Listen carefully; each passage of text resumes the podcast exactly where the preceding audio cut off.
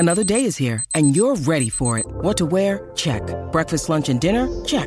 Planning for what's next and how to save for it? That's where Bank of America can help. For your financial to-dos, Bank of America has experts ready to help get you closer to your goals.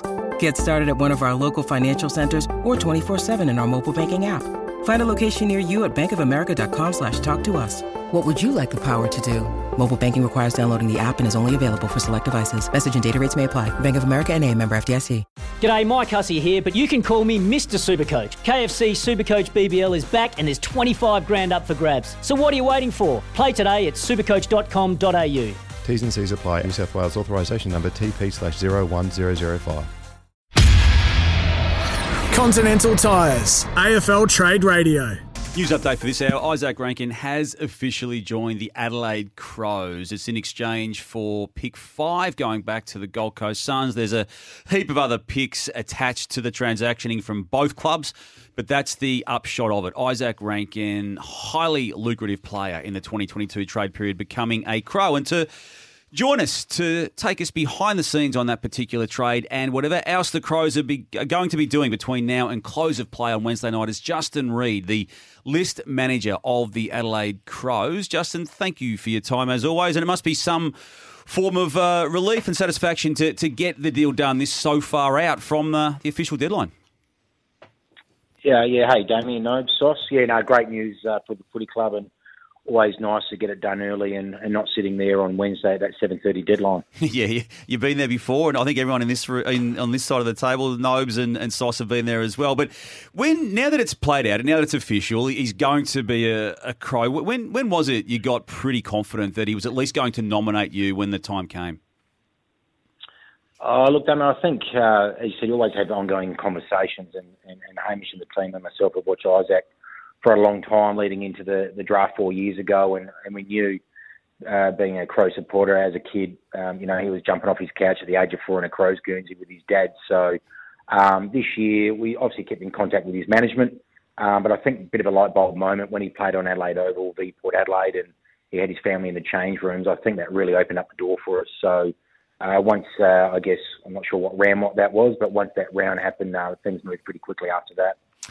Reidy, the deal, obviously you're bringing in Rankine, 46 and future 4 from Frey. Out goes pick 5, future 3rd from, where's that from? Your future 3rd. Oh, that's future 3rd from you, and future 4. So really so really it's pick 5. So you'd be pretty happy with that, particularly the talent that Rankine's got.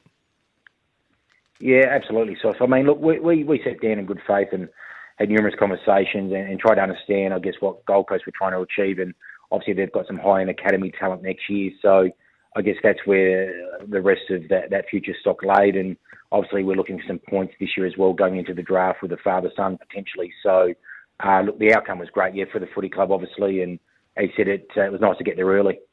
What's the deal, Justin, with Isaac Rankine? Is it 3 years you've signed him up for? Yeah, 3 years. Okay, so can I just ask you to explain why 3? Why not longer? Look, I mean, firstly, obviously, don't believe everything you read, Damo, and secondly, Isaac's the type of personality to back himself in. Obviously, he's nearly a 50-game player, and I guess him and his management see some upside. Now, I guess he's laid those foundations, so, and we're happy to work through that with Isaac and see him, as I said, a long-term player at the footy club, and, looking forward to bringing him into the group. And when you say don't believe everything I read, I actually haven't read anything apart from knowing it was 3 years. So what are you alluding to there? Look, there's a lot of noise that leads into this period, which I guess our focus is obviously bringing Isaac into the football club. And there's a lot of things speculated, but, our focus was Isaac. And I guess what we're doing is a football club. Reidy, where do you see your list at? What do you hope they achieve next year? Yeah, Soss, it's interesting. I mean, we made a real conscious decision halfway through 2019 as a club and a board on the back of, I guess, the 2017 grand final and a few years post that where there was some noise and where we sat as a list. So, we're very aggressive in a rebuild. So, as you guys know, that rebuild doesn't start in year one. It takes time. So, as a list demographic, we're probably at our low point this year and to a certain extent next year in regards to our age and games played. So, not everything's linear, but to go from 3 wins to 7 to 8, and I think the consistency is probably where we got to this year. So I I think bringing Isaac into the group, but more having that cohesion as a young group. You know, the focus for us was, let's contract this young group. We've gone to four drafts pretty significantly. Let's contract into that. Let's expose it, play games together, and then from there see where that gap analysis is. But obviously with Jordy Dawson last year and then again Isaac this year, you know, we can see we want to add some speed and power. And, you know, with Joshua Shelley, we can see Isaac and Josh going through the midfield this year and going forward as well. Reidy, Snobes, well done, mate. Good to get those ones away. I was just going to ask the same question, the remodelling of your midfield. He's obviously an integral part of you seeing him be able to use his ball-winning ability and his speed and his execution, particularly with his inside 50s. Absolutely, Nobes. I think we've seen Isaac actually play half-back as a young kid, but we've seen him spit through the midfield. And I think this year, we had Joshua Shelley against Collingwood going into the midfield late, and we know what they can do. So we certainly look to, I guess, have that balance of inside-outside, but then some flexibility. You know, we've seen Berry, Schomburg, those guys at times spend some time forward as well. So even Keyes. So we look to have that flexibility.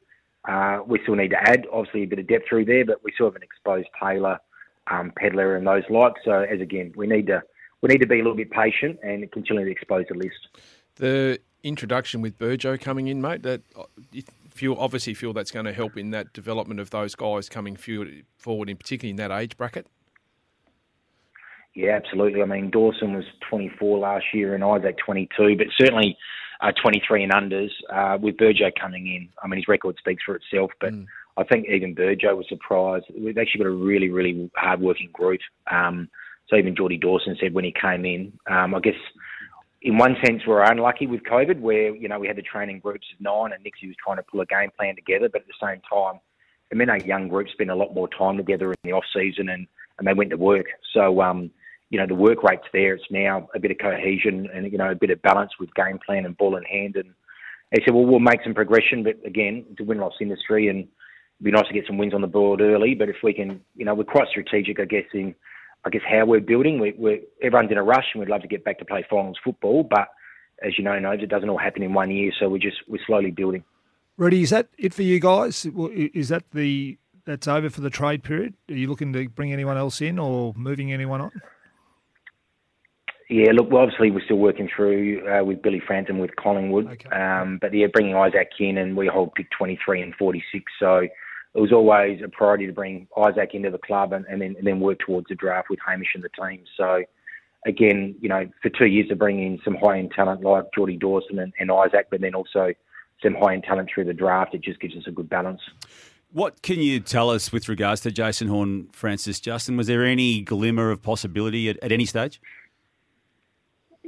Oh, Damo, we certainly got in front of Jason and his family, but given the family ties and links with Fabian and Port Adelaide, we knew we were probably behind the eight ball, probably leading into the draft last year. And then again, when we got in front of him and his parents and management. But yeah, obviously Isaac was a key focus for us. So that's certainly the path we've gone down. Yep. Every third, if not fourth caller from Adelaide on Trade Radio seems to ask about Matt Crouch. I know you get asked a lot, but as we sit here with 2 days to go of the trade period, is there an update there?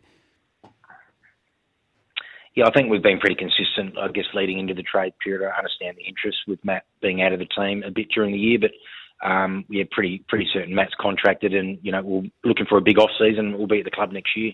Okay. Just a couple other names. James Rowe, Fisher, Macassie, Lockie Sholl.